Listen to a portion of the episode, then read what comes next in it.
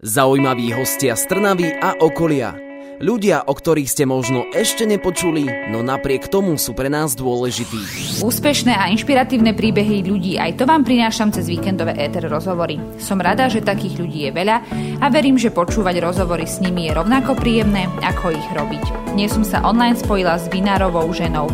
Takto ju poznajú jej sledovatelia na sociálnych sieťach. Ria je okrem iného aj mamou štyroch detí a popri nich stíha toho oveľa viac. Počúvajte nás a možno dostanete aj chuť na víkendový pohár dobrého vína. Ria Zelisková alias Vinárová žena je mojim dnešným online hosťom. Súčasná doba mi umožňuje rozprávať sa s ľuďmi, ktorí by inak do Trnavy nemohli asi aktuálne sa dostať, či kvôli práci alebo rodine. Tak je mi veľkou cťou, že v našom štúdiu aspoň takto cez displej vítam Vinárovú ženu Riu. Vítajte u nás. Ďakujem krásne, zdravím. Som veľmi rada, teda, že takto sa môžem s vami spojiť. Ľudia vás nemusia úplne všetci poznať, preto by som na úvod chcela spraviť také krátke vaše predstavenie. Momentálne žijete vo Svetom Jure, ste na materskej a venujete sa krásnemu profilu na Instagrame. Veľmi v rýchlosti som zhrnula správne veci. Áno, veľmi dobre. Dobre, to je taká základná charakteristika na úvod, pretože vašim aktivitám sa budeme venovať v rámci vlastne tohto rozhovoru. Mesto Trnava vám ale nie je známa. Ako sa naše mesto spojilo s vašim životom? Tým, že sme aj ja, aj môj manžel uh, chodívali do Trnavy na FMK. Uh, manžel chodil na um, masmediálnu komunikáciu, ja som chodila na marketingovú komunikáciu, takže sme vlastne v Trnave boli obidva niekoľko rokov. Študentské roky. Študentské roky ste tu teda prežili, áno? Študentské roky, áno. A s manželom ste sa stretli, spoznali tu v Trnave? Alebo ste sa už predtým poznali? Nie.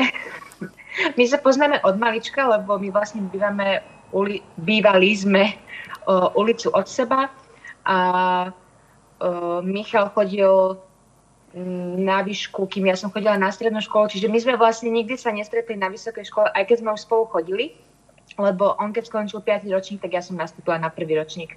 Aha, tak. No. Takže študovali ste tu, ale každý vlastne v inom, v inom čase. Čo ste, vy, čo ste vy robili, keď ste to vysokoškolské štúdium uh, ukončili? Pracovali ste v tom, čo ste yes. vyštudovali? Mm, ja som začala pracovať hneď o, pri, v prvom ročníku o, na čiastočný úvezok v ZARE ako vizuálny koordinátor, čiže O, veľmi som tam spravila ten marketing a ukladala som v obchode o, najpredávanejšie veci a naozaj sa tam ten marketing o, super dalo praktizovať. A práve aj tam som sa naučila veľa vecí, ktoré som potom vedela aplikovať v škole na rôzne seminárne práce mm-hmm. a podobne. A vlastne ja som školu ukončila bakalárom, ja som vlastne potom aj otehotnila. Mali sme Bakalárske skúšky som robila v prvom trimestri tehotenstva a ja som vlastne potom už išla na matersku. A odtedy som na materskej. Ale popri tom stíhate toho ešte o mnoho viacej ako len starať sa o deti. K tomu sa dostaneme. Vzali ste si teda vinára, ale táto téma alebo toto prostredie bolo pre vás nové, alebo ste tiež nejaké také vinárske rodiny, alebo vám to bolo už predtým blízke? My sme teda obidva zo Svetého Jura, to znamená, že obidva sme vyrastali vo vinárskych rodinách, čiže toto tak proste sa tradovalo v Jure, že každý si vyrábal víno pre vlastnú spotrebu, lebo každý si obrábal svoj vlastný vinohrad. teraz to už je samozrejme úplne inak, tie časy sa úplne zmenili. Čiže ja som ako dieťa chodila so svojimi rodičmi a bratmi do Vinohradu a môj manžel chodil so svojou rodinou do Vinohradu. Takže nebolo to pre mňa žiadna novinka. A aj vlastne manžel, on keď skončil školu, on robil novinára a, a potom pracoval aj na marketingu. Čiže ona to tak vlastne, že popri prácach sme obrábali aj tie vinohrady o, a nejako stále viac nás to ťahalo už len k tomu vinárstvu. Takže sme obidve dali výpovede mm. vo mhm. svojich prácach a tak. A kedy ste sa začali pohrávať sa s tou myšlienkou, že budete robiť vlastne len na vinohradoch a budete si budovať vlastnú značku? Ono to tak prišlo úplne prirodzene pri druhom synovi. E, na Slovensku bol taký boom, že e, chlap môže ísť na materskú dovolenku, čiže otcovskú dovolenku. Tak sme si povedali, že však poďme to vyskúšať, že uvidíme taký odrazový mostík, vďaka tomu si spravíme a kebyže nám to nevychádza s tým vinárstvom, tak o, kedykoľvek sa so svojou praxou manžel môže vrátiť do práce.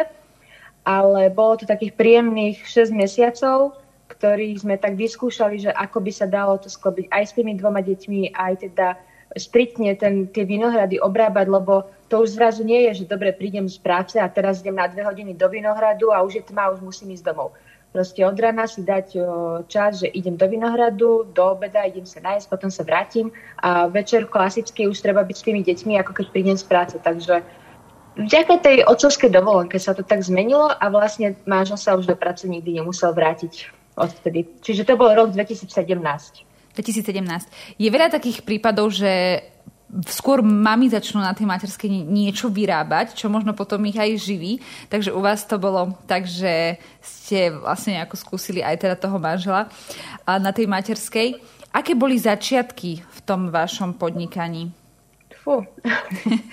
My sme uh, obidvaja s mojim mužom takí neznali, čo sa týka podnikania a, a všetkých tých papierov a čo treba ovládať. A Našťastie máme veľmi dobrých účtovníkov, čo nám veľmi dobre pomáhajú, lebo tak sú aj rodiny príslušníci, čiže nám radia čo ako, lebo tie začiatky boli také, že kam treba ísť s týmito papiermi a čo s týmto, lebo ono to už zrazu nebolo, že len takto si predáme víno v rámci nejakých dní otvorených pivníc, ako sme to zvykli mať v rámci nejakej malokarpatskej vínej cesty, ale teda už sme mali firmu a už bolo všetko treba o, poriadne ťahať a účtovníctvo riešiť a teda bolo to náročnejšie, ale už sa snažíme aj všetko si zakladať.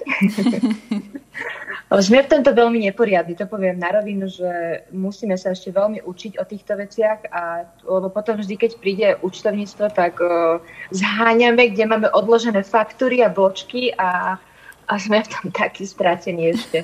Ale učíme sa, no tá administratívna časť mnohých odrádza od nejakého ano. svojho podnikania. Áno, mali sme tu už v rámci uh, týchto rozhovorov v rádiu Eter viacej takýchto podnikateľov, ktorí vlastne začali s nejakým svojim snom a nejakým svojim produktom, tak trpezlivosť bola to hlavné, čo veľa z nich skloňovalo. A vystačili ste si so svojou pôdou, alebo ste už aj že rozšírili, možno niečo prikúpili? Neviem, ako je to, lebo nie je veľa asi tej pôdy na predaj ale že ako to bolo u vás? No my to máme vlastne tak, že ani jeden vinohrad nie je náš. Aha. My, um, samozrejme, každým rokom pribúdajú tie vinohrady pod našu opateru, ale zatiaľ máme všetky iba v prenajme. Uh, čiže je jeden, ktorý je uh, rodičovský um, od môjho manžela, teda svokrovcov vinohrad, ale inak máme všetky tak uh, dohodnuté na zmluvu, normálne nájomná zmluva a obrábame vinohrad ľuďom, ktorí nechcú sa starať o tie vinohrady a zbytočne vypustli, takže sa takto o nich staráme. Takto to má strašne veľa vinárov aj vo Svetom Jure, lebo je ťažké dostať sa k tým pustým vinohradom, aj celkovo k tej pôde, lebo niečo patrí aj pozemkovému fondu a tam sa nedá proste dostať k tým štátnym pozemkom. Takže, takže takto musíme vždy uh, si nájsť, komu ten vinohrad patrí a obvolávať, zháňať, že či by sme ho mohli obrábať a ono, tie vinohrady sú veľmi drahé, takže na ne treba mať našetrené. No to... Ale jedného dňa to príde a to je náš veľký sen, že kúpime si vinohrad, ktorý bude náš vlastný. ja vám budem držať v tom palce určite. Určite to raz príde. Ria a jej manžel teda pracujú vo Vinohrade, majú svoju vlastnú značku. Musí to byť určite náročná práca. O tom viac už po pesničke. Počúvate víkendové rozhovory so Slavkou. V dnešnom rozhovore je mojím hostom Ria Zelisková, ktorou sa rozprávam aj o práci vo Vinohrade. Ste na túto prácu len vy dvaja s manželom, alebo máte normálne nejakých zamestnancov, alebo ako to u vás funguje?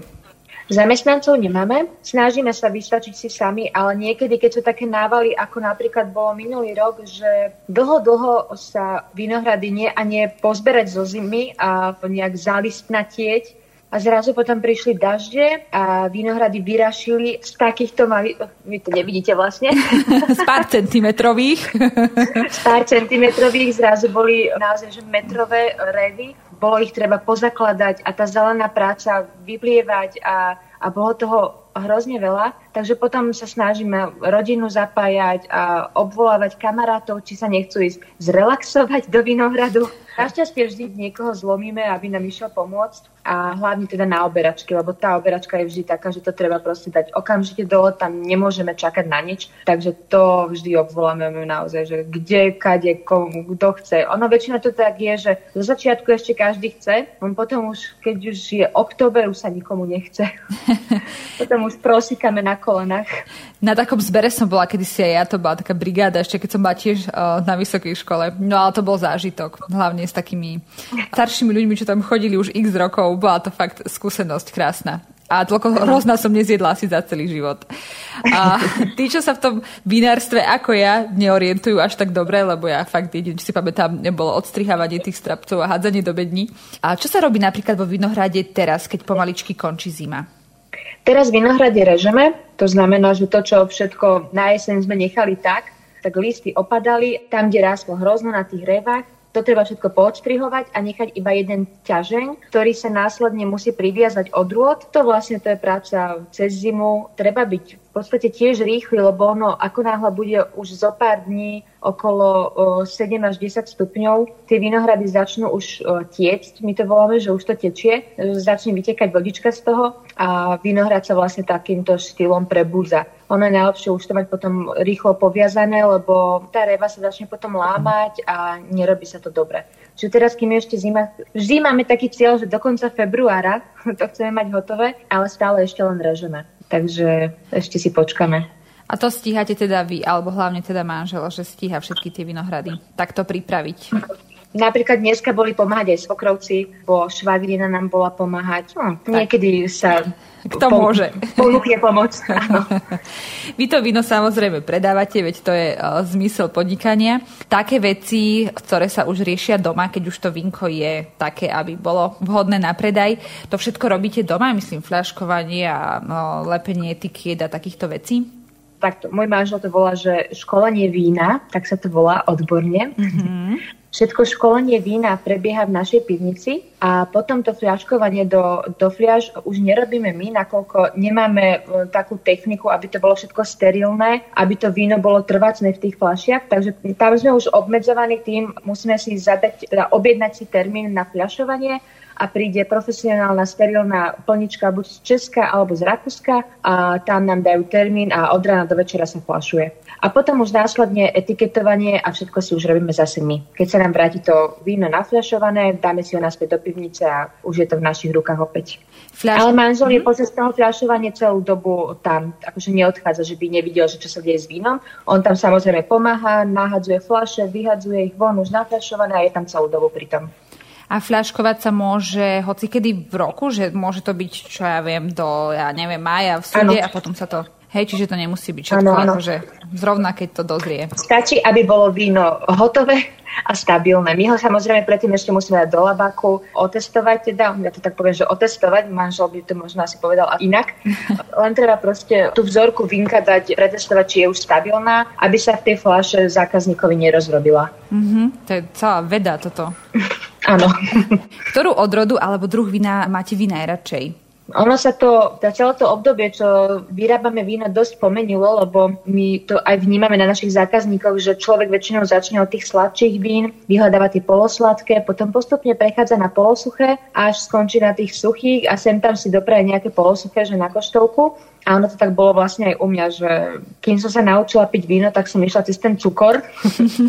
tak jak kávu som začínala piť so zmrzlinou a s cukrom, tak teraz už bez cukru.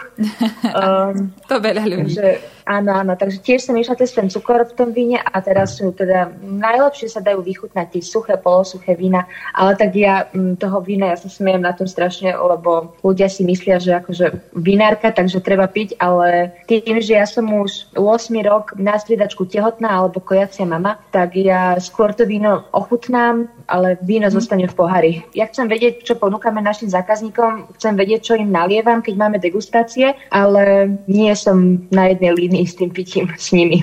Jasné. Aby ste aj držali potom krok pri tej No práci. presne.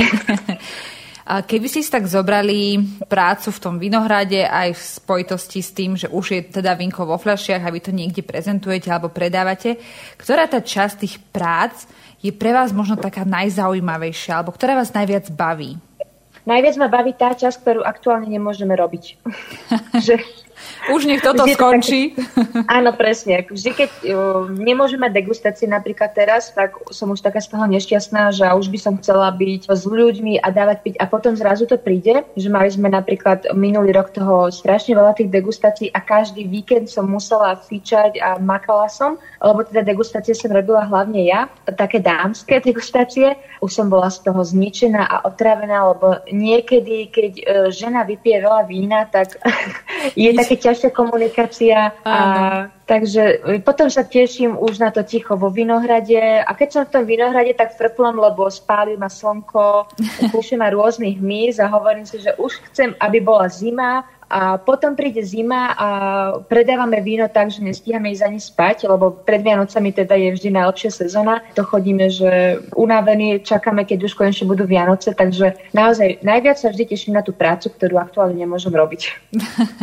a, takto je to pekné počúvať, ale pracovať celkovo v polnohospodárstve je veľmi rizikové. A s akými problémami ste sa stretli najčastejšie, alebo čo tak najviac ohrozuje vašu prácu? Nám raz náš kamarát vinár povedal, že pre vinára je najlepšie, keď má jednu sezónu vo vinohrade, jednu sezónu v pivnici a jednu sezónu v banke.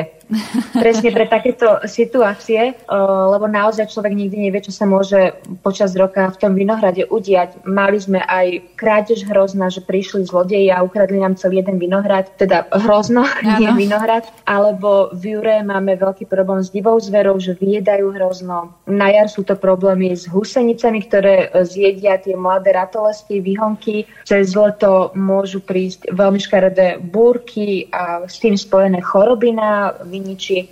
Takže ono je to naozaj veľmi kritické. On, že zároveň tuto mnohí ľudia tlačia na nestriekanie vinohradov a bio a takéto veci a ono potom áno, človek chce vyhovieť každému zákazníkovi, lenže často si treba uvedomiť to, že ak my nepostriekame ten vinohrad, tak my prídeme o všetko hroznou. Napríklad minulý rok bol naozaj taký, že kebyže nepostriekame, tak nám všetko zhnie. Že máme tu takých zo pár ľudí, ktorí si povedali, že idem skúsiť nepostriekať, no a prišli o všetko hrozno. Čiže našťastie už sa vyrábajú aj rezistentné odrody, to znamená, že také, ktoré netreba striekať, my ich ale nemáme. V našich vinohradoch sú vyslovene odrody, ktoré treba postriekať. Snažíme sa striekať biopostrekmi, čiže aspoň takto chceme odlačiť tú prírodu, ale nemôžeme ísť nejakou takouto formou, že riskovať a nestriekať vinohrady, lebo naozaj od toho závisí naše živobytie. Niekto, kto možno nevidí na celý ten proces a hlavne nevie, ako ten vinič rastie, tak pre neho to je dobré mudrovať, že teraz všetko musí byť bio. Áno, a... to je taká móda. Áno, ale tak aspoň určite nemáte víno v plastových fľašiach. to zase poteší. Nie, nie. to zase poteší všetkých takých ekonaladených, lebo aj také témy máme v týchto rozhovoroch. Zaujímalo by ma, že do akej miery do vašej činnosti zasahuje štát. Myslím tým um, na jednej strane to, čo ste všetko museli splniť, alebo či chodia, ja neviem, hygieny, alebo či to bolo ťažké uh, zaregistrovať si vlastnú značku, alebo takéto veci. Hygienu v podstate, tam bolo treba vyplniť všetky tie, tie body, ktoré hygiena zadala a prišla pani z hygieny, skontrolovala, nebolo to nejaké buzerovanie alebo niečo také, úplne v pohode sa to dalo zvládnuť. Jedine viem, že každého pol roka musí manžel odovzdávať register, koľko vína máme na sklade, koľko sa predalo, no a potom už klasika dania, to už je ohľadne firmy, podnikania, to už sú také. Ale teraz nespomínam si, že by niečo sme riešili skrz štát. A na druhej strane nejakým spôsobom vás podporujú? Je možné získať nejakú dotáciu, podporu ako no, nejakí menší podnikatelia, alebo ja neviem, že ste slovenský producent vína, alebo niečo takéto sa dá získať? Viem, že sú napríklad na župe Bratislavský samozprávny kraj boli vyhlásené viackrát na získanie takýchto dotácií súťaže. Aj sme sa zapojili, ale nebolo to priamo s polnohospodárstvom, ale skôr s podnikaním. Nevyhrali sme. um, na budúce. Ale tam je skôr aj taký problém, že čím bližšie sme Bratislave, tak Bratislavu nevyberú na tieto súťaže. Oni aj tie eurofondy, všetko sa snažia dávať ďalej od Bratislavy. Takže takýto no, je to také náročnejšie. Mm-hmm. No. Navštevujete so svojimi vinami nejaké súťaže alebo ste získali nejaké ocenenia? Ešte keď sme neboli od toho roku 2017 uh, vyslovene len vinárstvo, tak sem tam sa manžel zapojil, uh, máme v Jure takú súťaž, kráľovský Riesling, tak tam sme dali vínko, ale potom sme zistili, že v podstate my nejdeme po takýchto veciach, že chváliť sa, že tu sme dostali zlatú medailu, tu máme striebornú medailu. Aj keď sa zadarilo, tak my sme si vlastne tú nálepku s tou medailou nikdy na tú flašu nevycapili, že nemali sme takúto potrebu a ono zároveň tie súťaže niekedy boli tak také krkolomné, potrebovali, aby sme tam pridali strašne veľa vína alebo nejakú dotáciu, no dotáciu, uh, doplatok za to, že sa tam môžeme uh, zúčastniť. Takže my sme sa na tie súťaže v podstate vybodli. Nechodíme na žiadne súťaže. Jasné, najviac aj tak odporúči jeden zákazník druhému. K tým etiketám som si všimla, že tie vaše sú naozaj také originálne, čiže nie také tá klasika a presne, že všade musia byť 4 medaily. Aj výroba etiket, ako tá fľaša vyzerá, toto všetko je spojené aj s propagáciou toho výrobku, s marketingom a s tým má moja hostka spojený aj svoj profil na Instagrame. O tom bude už ďalšia časť nášho rozhovoru a hneď po pesničke sa budeme tomu venovať. Vy máte stále naladené rádio Eter na 107,2 FM. Vinárová žena pod týmto menom pozná moju hostku viac ľudí. Vystupuje pod ním na Instagrame, ktorému sa celkom aj darí. Ako vznikol tento váš profil a aj to vaše meno? Ja už si ani nepamätám, jak vznikla vlastne Vinárová žena. Viem, že ja som pôvodne mala na Instagrame iba svoj súkromný účet, a tam som sem tam dala také naše fotky z vinohradov, lebo však teda my sme v tých vinohradoch boli vždy. Nebolo to, že začal Instagram a vtedy mi začali aj vinohrady. Čiže ja som tak sem tam pridala nejakú fotku a dala som tam len taký hashtag, že vinarová žena. A ja som sa vtedy chodila odreagovať k mojim kamarátkam e, do práce, som im chodila pomáhať. Sme sa tak o tom bavili a oni ma v tom začali tak viac podporovať, že ich veľmi bavia tie príbehy z našich vinohradov a že a zrazu padlo slovo blog a také a viem, že no, neviem a slovo dalo slovo, založila som si ten um, nový profil na Instagrame a, a som to tak rozbehla. Takže to Taká nie... náhodička. Manžel to moc nepodporoval, on, on bol taký, že ľudia sa nám budú smiať a ostatní vinári ako na to budú pozerať, že žena o, o tom píše. Hovorím sa, môžeš o tom písať ty a to budem iba postovať. No ale k tomu nikdy nedošlo. Ostalo to na vás. Áno, áno. Takže to nebolo cieľene plánované, akože deti propagovať svoju značku, len to bolo také z vášho života. Tak nejak. Áno, ja, áno. Ja som ani nechcela nejak, že aby bolo z toho predajný profil, že víno z Eliska. Proste som chcela priniesť ten pohľad, že čo, čo my ako vinohradníci, vinári robíme počas roka vo vinohrade. Do toho sa tam zapletli tie deti a stále ich bolo viac a viac. to je len dobre. No. V týchto aktivitách vám pomohla aj to štúdiu marketingu alebo aj tá prax, ktorú ste v tejto oblasti mala? Určite áno, lebo ono to veľmi robí, um, čo človek vidí, vizuálne sa mu to páči, to podporí. My sme, tak, my sme sa to naučili aj na našich etiketách.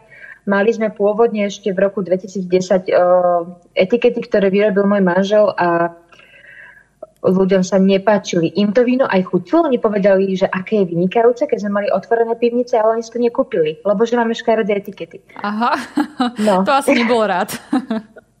no, tak jedného dňa som si povedala, že končíme a manžel dostal k narodeninám, som mu objednala redesign našej značky mm, od našej kamarátky grafičky a spravila nádherné etikety, sme si ich spolu odkonzultovali a tam človek vidí, že zrazu sa ten predaj úplne rozšíri mm-hmm. a naozaj stačí zmeniť obal. Takže aj na tom Instagrame som sa snažila toto stále využívať, že to, čo som sa naučila aj v škole, aj v práci, že obal predáva jednoducho. Tak to je a myslím, že vždy tak bude, lebo keď máme dve čokolády a jedna má je v peknom obale a druhá len v alobale, no ktorú si kúpim. Jasné. Tak je to asi vo viacej uh, produktoch Máte aj nejakú stratégiu, že ako často pridávate príspevky, alebo že koľko z nich je skôr na ten vinohrad, koľko je, čo ja viem, možno aj tie deti, alebo nejaké iné činnosti, že to už aj takto sledujete, alebo je to tak pocitovo? Nie, nie, vôbec to nie je pocitovo. Ja sa snažím to veľmi robiť tak ako premyslene nemyslím vyslovene tak, že by som si už deň dopredu napísala všetko a sám mi to mobil, od, lebo viem, že sú aj takí, že už si to len nastavia na čas a im to sám, samé vypostuje. Potrebujem to robiť vtedy, keď to cítim.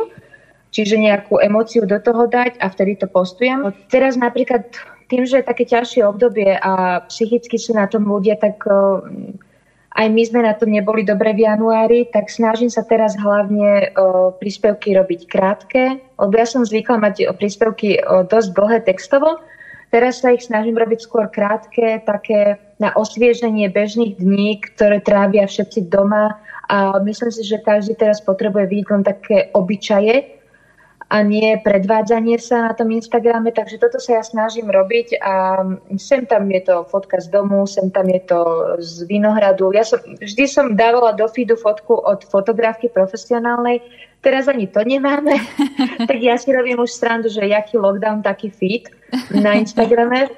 ale. Takže to sú mobilové veci teraz, ale ide to naozaj, tú emociu sa snažím odovzdať a a tak na striedačku to robiť. Snažím sa veľmi vyvarovať teraz nejakým spoluprácam 5. cez 9. Aj na to si dávam veľký pozor. Mne už, ja sa na tom strašne smiem, lebo mne už keď niekto píše, že chce spoluprácu, tak už dopredu sa ospravedlňujú, že lebo všimli sme si, že vy spolupráce nerobíte. Uh, len takto teda nie je, len ja som iba v tom opatrná. Som veľmi opatrná v týchto veciach, lebo nechcem, aby mi ľudia odchádzali kvôli tomu, že vidia len samú spoluprácu na Instagrame.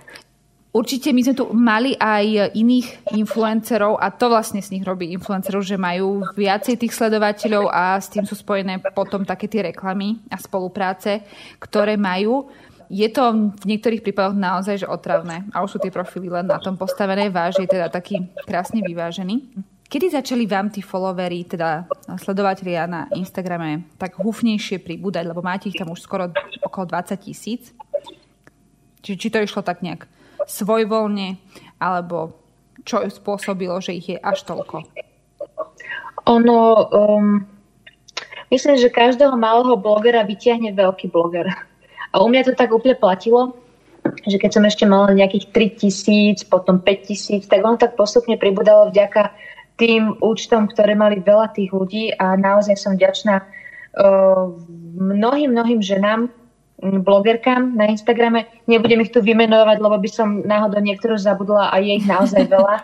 Uh, že dneska už mám napríklad oveľa viac followerov než tieto ženy, ktoré ma prezdielali ale ono také, ja, sa, ja som bola vždy veľmi vďačná, lebo je to taká štedrosť, že ja keď niekoho chcem zazdieľať, tak musím si byť naozaj 100% istá, že ten človek uh, robí dobrú prácu na tom Instagrame a vie byť príkladom.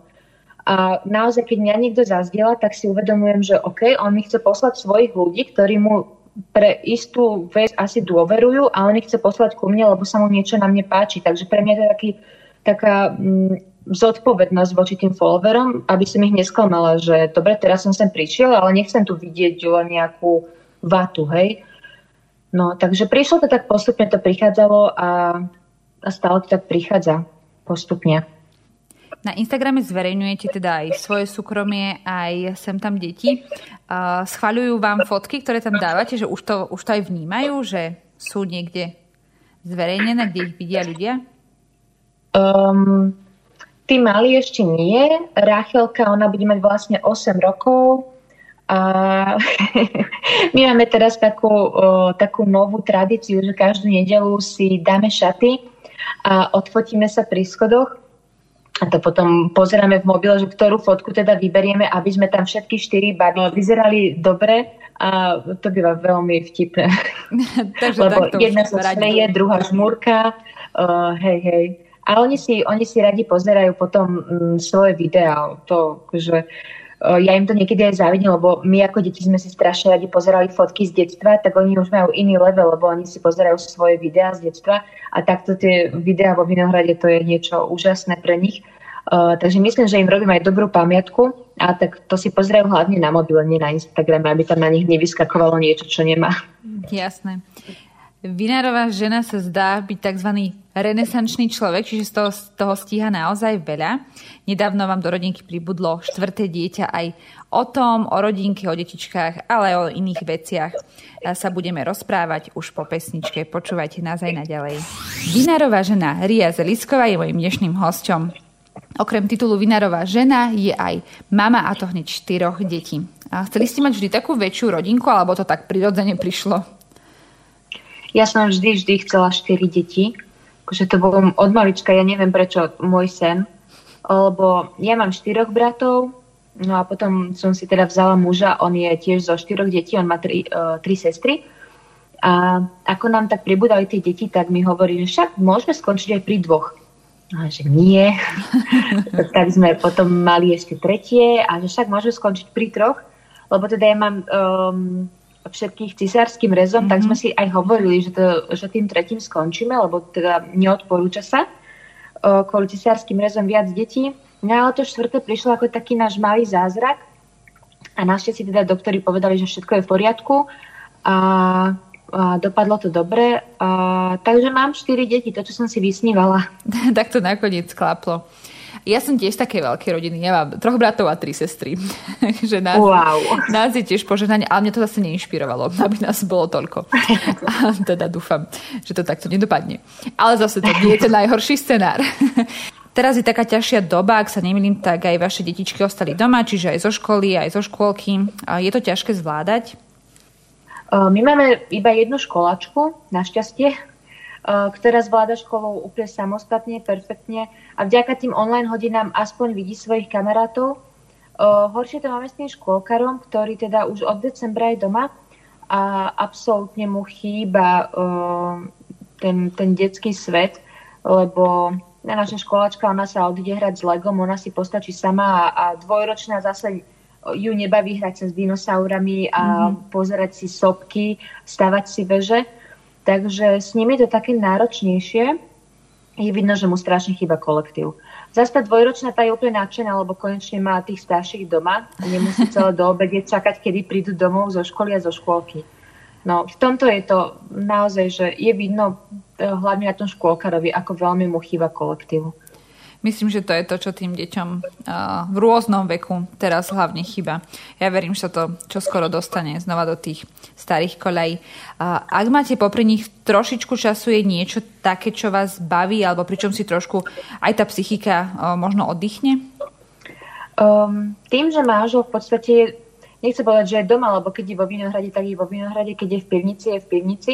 Ale ja keď potrebujem, potrebujem aby uh, bol teraz s deťmi, lebo chcem ísť navariť obed alebo potrebujem si upratať dom, tak mne veľmi pomôže to, že on je s deťmi aj s tou najmenšou našou Emilkou, ktorú vie úplne bez problémov uspať a ja si bez toho, aby som stále niekoho okrikovala, môžem v kúde navariť, v kúde upratať a ono to hrozne pomôže, lebo ja si pamätám, keď som pri prvej a pri druhom pri nich musela variť a upratovať, tak o, to bola čistá katastrofa a dalo sa to až večer, keď mm. išli spať a to už som aj ja chcela mať svoj kľud. Čiže ja si cez deň v kľude pri nich porobím, vďaka tomu, že muž je doma a večer, keď nám zaspia, tak my máme už potom celý večer iba pre seba. Takže nemám nejakú potrebu, že by som teraz potrebovala chodiť um, sama na prechádzky. Boli, boli aj také obdobia, ale teraz si žijeme taký, taký pohodový život. No. Tak vďaka tomu, že sme všetci doma, no. tak má to aj svoje výhody. To je veľmi pozitívne počuť. A moja dcera zase tá nechce opustiť byt, ani keby čo bolo. Tá, tá je také interiérové dieťa, takže vítame opačne, že by sme radi aj niekam sa aj išli prejsť, ale ona nechce. Každý má tie uh-huh. svoje trápenie a radosti. A čo vás sledujem na Instagrame, tak vidím, že aj kváskujete. Kváskovanie je fenomén prvej vlny uh, pandémie. Teraz, uh, teraz sa všetci otužujú. To neviem, či skáčete do ľadovej vody. Ale... Nie, nie, ale, nie. K tomu kváskovaniu ste sa ako dostali? Um, spomenula som kamarátke, že neviem, či by som sa zvládla starať o kvások, lebo izbové kvety mi kapú a, a, a tak, že pri tých deťoch, ktorí som mala iba dve deti, tuším ešte len, alebo už som mala tri, už ani neviem. Tuším, iba dve som mala vtedy. No a zrazu stojí kamarátka pri braní s kváskom, že volá sa Edmund a že treba mu dať každý deň o, lyžicu múky a lyžicu vody a ja som, že jej dá meno, čo teraz, nechcem ho zabiť. uh, a takto nejak prišlo a už, už kváskujem v podstate 2,5 roka. No tak už musela byť malá na svete. Hej, už som mala tri deti, keď som začala kváskovať. A je to fajn, lebo aj teraz vlastne nemusíme kvôli chlebiku ísť každú chvíľu do obchodu. O, ideme na nákup raz o, za dva týždne, prípadne raz za týždeň a inak máme však chlebík stále doma a a je to aj taký oddych. Niekedy ma to už otravuje, lebo keď je čerstvý chrumkavý chleba, tak oni ho dokážu za pol hodinu celý mm-hmm. zjesť. A potom si poviem, že zase musím ísť piecť. Ďalší. Ale No, no, no. Ale keď sa podarí, že napečiem dva, tak potom je chvíľu kľud a si to tak viac užívam. Ja sa tiež smejem, že ja ten svoj stále iba oživujem. Uh, resuscitujem každý týždeň, ale však ešte dýcha, ešte dýcha v tej chladničke, ano. takže ešte trošku uh, vydrží. A tie vaše, tie vaše deti uh, vnímajú uh, už tú prácu vo Vinohrade, že ich to tak baví alebo zaujíma. Je to taká bežná súčasť asi ich života. Ako to majú oni? Um, práve včera, to inak super otázka, lebo práve včera, keď sme boli vo Vinohrade, tak uh, my tým, že ich teraz tie Vinohrady režeme, tak ono to, čo sa odreže, treba vytiahnuť z tých drátov, uh, drôtov, drát je po jursky, z tých drôtov, uh, možno aj po trnavsky inak. Možno. Vytiahneme ich von a treba ich hodiť na zem a to sa potom tak poseká s traktorom pomúčuje, tuším, tak sa to volá. Neviem. Je to možné tiež. Sa to neorientujem až tak dobre. A včera nám pomáhali. Strihali si tie kúsky a vyťahovali ich von a bolo to také milé a hovorím im, že raz, keď budete všetci veľkí, tak budeme chodiť po rôznych krajinách a budete s nami degustovať vínko a budeme pozerať, ako vyrábajú víno Taliani a Francúzi a Španieli a tak sa usmievali, že kam všade pôjdeme. Takže snaží sa zapájať, hej. Ale my, my nepovieme, že teraz tu buďte a poďte s nami robiť. Oni, oni sami si vypýtajú nožnice a že chcú ísť pomáhať a potom, keď ich to omrzí, tak zrazu ich nie je a behajú si po vinohrade. Čiže chcem, aby to takto aj ostalo, že pokiaľ sú takí malí, tak uh, je super, asi, ak si k tomu sami vytvoria vzťah. Potom, keď už budú starší, tak si poviem, že budú na to frflať, tak ako som na to frflala ja v puberte. Hej, že musíš. My sme tak asi zemiaky vyorávali, to som neznašala. No presne, každú, každú sobotu ráno vstávať do Vinohradu a že nie, prečo ja? Jasné, Takže uvidíme, uvidíme vekom, ako to bude s nimi. A aj ste mi nahrali presne tým, čo ste povedali na ďalšiu otázku a chcela som sa spýtať, že možno predtým, aj keď sa ešte dalo niekam ísť, alebo možno ste ešte nemali uh, menšie deti, uh, či ste chodievali niekde sa pozrieť, ako to vyzerá, uh, možno aj tuto niekde na Morave kopu vinohradov veľmi krásnych a tak, či si sa chodili inšpirovať? Na Morave bol iba môj manžel um, s vinármi jurskými. Um, boli sme takto spoznávať um, vínka na Sardinii. Potom sme boli na Sicílii, ale tam sme sa nedostali priamo do vinárstva, lebo sme mali dve malé deti. Na tej Sardinii to bolo jednoduchšie, lebo sme mali iba jedno dieťa. Malé. Uh, minulý rok sme chceli, mali sme v pláne minulý rok, mali sme kúpené letenky aj ubytovanie na Sardiny, mali sme ísť aj s ďalšou rodinou vinárskou a že sa tam trošku uh, užijeme aj po tej vinárskej oblasti. Ale teda hmm. všetko sa zrušilo.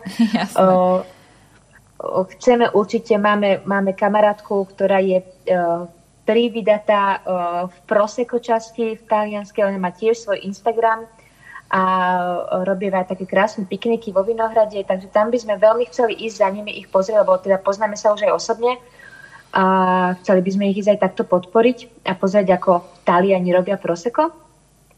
Ale tak uvidíme. No taký je náš sen, že mm, v júni možno, ak sa nám podarí, ale uvidíme, aká bude situácia. Všetko je teraz otvorené. Ale sme takí, že Rakúsko máme, však čo by kameňom dohodil, takže aj do Rakúska, Burgenland, všetko sa dá ísť pozrieť, ale naozaj najprv sa musí tá situácia ukludniť, lebo so štyrmi deťmi cestovať a nemôcť si v kľude nejak sadnúť do reštaurácie a nájsť sa a niekde na kolonách jesť, to si s nimi neviem predstaviť. Aj s tými ubytovaním, čiže naozaj najprv musí byť situácia ukludnená a potom, potom uvidíme, čo bude. Aj o tejto ťažkej situácii a dobe, ktoré tu máme, ktorá ovplyvňuje každého z nás, sa budem rozprávať s mojou hostčkou už po pesničke. Stále počúvate víkendové rozhovory so Slavkou a verím, že to tak ostane. Pandémia zasiahla snať každého z nás, výnimku nie sú ani vinohradníci. Vy ste nejako vo svojom podnikaní pocitili v tomto roku tú pandémiu už keď začala? Alebo kedy prišlo niečo, čo naozaj ovplyvnilo aj vašu činnosť? Um, v negatívnom zmysle sa nás pandémia nejako nedotkla, lebo ľudia sa snažili byť hlavne v tej prvej vlne dosť spolupatriční a tak ako sa na Instagrame dosť podparoval lokálny predaj a aby si ľudia kupovali od malých výrobcov, tak nám sa toto vlastne vypomstilo, by som povedala, oplatilo a naozaj sme predávali vínko veľmi, veľmi dobre. My sme potom si povedali, že keď to ide nám tak dobre, že skúsime potiahnuť ďalších vinárov od nás Jura, ktorým sa až tak nedarilo. Ono totiž mnohí vinári majú ten predaj vína orientovaný hlavne na reštaurácie, hotely, obchody, kdežto my máme predaj priamo k zákazníkovi, čiže nejdeme cez tú nejakú ešte ďalšiu cestu. Tak sme si povedali, že skúsime potiahnuť ľudí, kamošov, vinárov, ktorým sa až tak nedarilo tak sme vytvorili taký set jurských vinárov, ten išiel úplne na dračku, tak sme vytvorili ďalší set, aj ten išiel na dračku, len potom sme sa tak stopli na leto, že potrebujeme s tým dať pauzu, lebo aj my sme potrebovali už predávať hlavne svoje víno a nie už druhým. A vlastne túto druhú vlnu, čo prišla, tak my sme v novembri, v decembri uh, vypredali skoro všetko víno a my teraz čakáme do konca marca, aby sme mohli naflašovať nové víno, lebo nemáme čo predávať. Všetko máme v tankroch a čakáme na to, kedy príde tá profesionálna sterilná plnička. To je fajn počuť aj niečo takéto pozitívne, že tým, že sa vám ako keby darilo, možno trošku viacej ste potiahli aj tí, ktorí na tom neboli až tak dobre. Čo sa týka organizovania akcií, lebo aj tomu sa venujete, tým ste možno taký nejaký špecifickejší alebo sa trošku odlišujete. Uh, hovorili ste tam o degustáciách. Um, tieto akcie sa tiež nejakým spôsobom museli obmedziť, alebo ich počet klesol, alebo ako to bolo zase v tejto eventovej oblasti? V prvej vlne pandémii sme podstate všetko zrušili. Ja som mala taký druh degustácie, volalo sa to chlieba víno, kde ľudia si zakúpili lístky, prišli, ja som im spravila degustáciu, povedali sme si niečo o kváskovaní, taký minikurs kváskovania, mohli ochutnávať chlebík, domáce pomazanky, no že to boli ľudia, ktorí proste neboli nejaká rodina, priatelia, boli to, že dvaja si kúpili lístky, trojka si kúpila lístka, nejakých 5 kamošiek si kúpil. Prichádzali z rôznych oblastí o, tohto kraja, takže tie sme úplne sekli, aby sa tam nemiešali rôzne ľudia. Potom prišli tie obmedzenia, že dá sa aspoň 6 ľudí, ale akože známy. Tak ja som mala degustáciu s názvom Piknik pre nevestu, Čiže napríklad nevesta a svoje družičky, ktoré aj tak by boli spolu v kontakte, lebo chystali si svadbu mm. a mhm. boli spolu na svadbe, tak takéto degustácie som si teda potiahla. Potom už sme mali degustáciu takú väčšiu na konci leta, piknik vo Vinohrade, kde boli ľudia, kde mohli prísť. V podstate neobmedzenie, ale museli byť odstupy deky si dávali ďalej od seba, lebo tak veľký priestor pod holým nebom, dalo sa to takto nejako ochraniť, ale odvtedy sme nemali žiadnu degustáciu nám vlastne v septembri schválili nový priestor, ktorý sme si vysúťažili u nás v meste Svetý Jur. Platíme za neho nájom a nič z toho. No. Hmm, nemôžete tam akože nič vlastne teraz organizovať. Nič. Hm, takže tiež... Nedá sa teraz nič. Aspoň máme čas na to, aby sme si ho prerobili, o, ten priestor podľa seba, ale ani sa nejak nemáme motiváciu ho prerábať a ponáhľať sa s tým, lebo kto vie, dokedy toto bude trvať. Presne tak. Uvidíme, čo všetko nám prinesie ďalšie obdobie a ďalšie mesiace. Viete aj o nejakých vinároch, ktorých toto covidové obdobie položilo úplne, že možno už neprenajímajú si ďalšie vinohrady alebo už sa nechystajú ďalej produkovať vínko? Neviem u nás v Jure o žiadnom takomto, lebo dosť tak sa snažia ten marketing potiahnuť, že podpora vinárov a kúpte si lokálne víno, tak tento v podstate vyhral, lebo no povedzme si na rovinu, ľudia víno neprestali piť kvôli tomu, že je korona, ale ak si naozaj dokáže aj človek, čo predával iba v reštauráciách, potiahnuť marketing, že teraz si založí e-shop a predáva všetko na e-shope, tak ľudia radi podporia tam, kde sa, kde sa prosí o pomoc. Mm-hmm. No. Ja verím, že sa im bude dariť a že prežijú aj ďalší rok a bude sa im naozaj dariť aj čo sa týka tej úrody, ale aj čo sa týka predajov. A aby sme neboli iba takí pesimistickí, tak je niečo, na čo sa vy osobne tešíte, že možno príde v tom roku 2021 niečo, čo by ste radi pripravili, zorganizovali alebo zažili?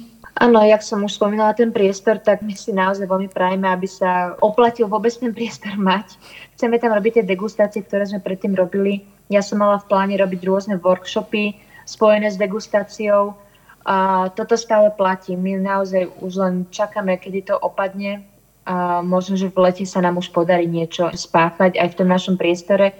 Zároveň sme si s jedným kaštielom dohodli, že prídeme z Jura Vinári, že to dáme dokopy my a zavoláme ďalších kamošov vinárov a spravíme v tom kaštieli degustáciu, lebo že to tam nemávajú. Takže ja dúfam, že nám to vyjde. No, naozaj ľudia podľa mňa budú veľmi vďační za akúkoľvek akciu, ktorá sa uskutoční, keď nás vypustia. keď všetci budeme môcť výzvon. Vždy sú dobré nápady, verím, že aj tento rok nám poskytne priestor, aby sa mnohé z nich realizovali. V mojom rozhovore sa s Vinárovou ženou rozpráva veľmi dobre, ale už sa dostávame do jeho finále a aj Riu čaká krátky hudobný kvíz, no a ten bude aj o víne. Takže počúvajte po pesničke a skúste hádať aj vy, či uhadnete dostanete to, čo bude skryté v mojich hudobných ukážkach. Po pesničke tu máme aj pre Riu uh, hudobný kvíz, ktorý bude aj trošku o vine, takže už teraz uh, radím trošku. Snažím sa vždy tie ukážky pasovať na môjho hostia. V tomto prípade sa to naozaj dalo. Tak som veľmi rada a verím, že aj ukážky bude Ria poznať. Uh, tá prvá bude vašou úlohou iba doplniť text, že či poznáte túto pesničku a či viete posledné vlastne iba jedno slovo doplniť. Tak poďme na to.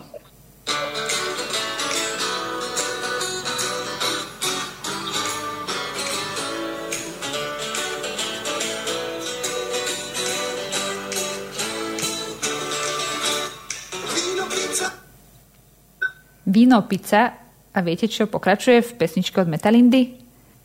Vinovica? to, by sa, to by sa rímovalo veľmi dobre, takže ste originálna. Ale bohužiaľ nie je to taká staršia skladba. Takže prvý bodík nesískavate. Zabudla som povedať, že môžete vyhrať akurát tak dobrý, dobrý pocit. ale uh, tak uh, prvý bod vám teda nerátam, ale pustím vám, by ste vedeli, že čo je v tejto pesničke legendárnej, takej dosť starej. Víno, pizza.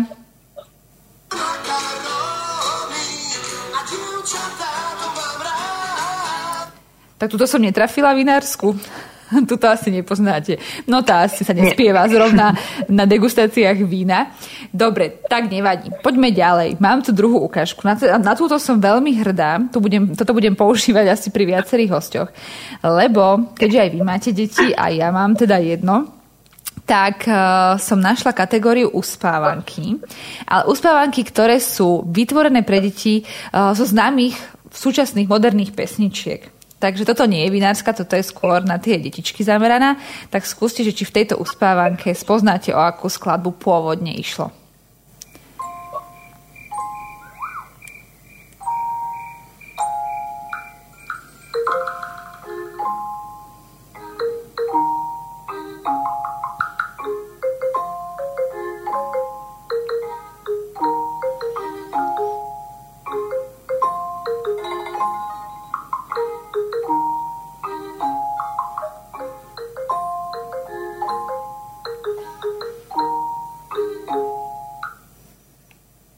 Nič, poradím.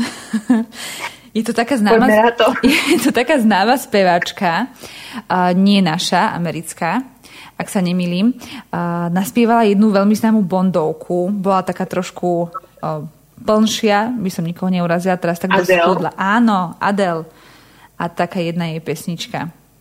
Je to veľmi ťažké inak spoznať v tých uspávankách a preto ma to e, veľmi zaujalo, lebo sú to uspávanky cez Queenov a ja neviem, Eda Sheerana, takže je to veľmi akože je také smiešne pre rodičov. Takže tí, čo doma majú detičky, tak môžu si niečo takéto vyhľadať. Je to Adele a pesnička Hello. Tiež taká. Ale tretia ukážka, ja si myslím, že tá už je taká echt vinárska, takže tu budete poznať už podľa úvodnej melódie.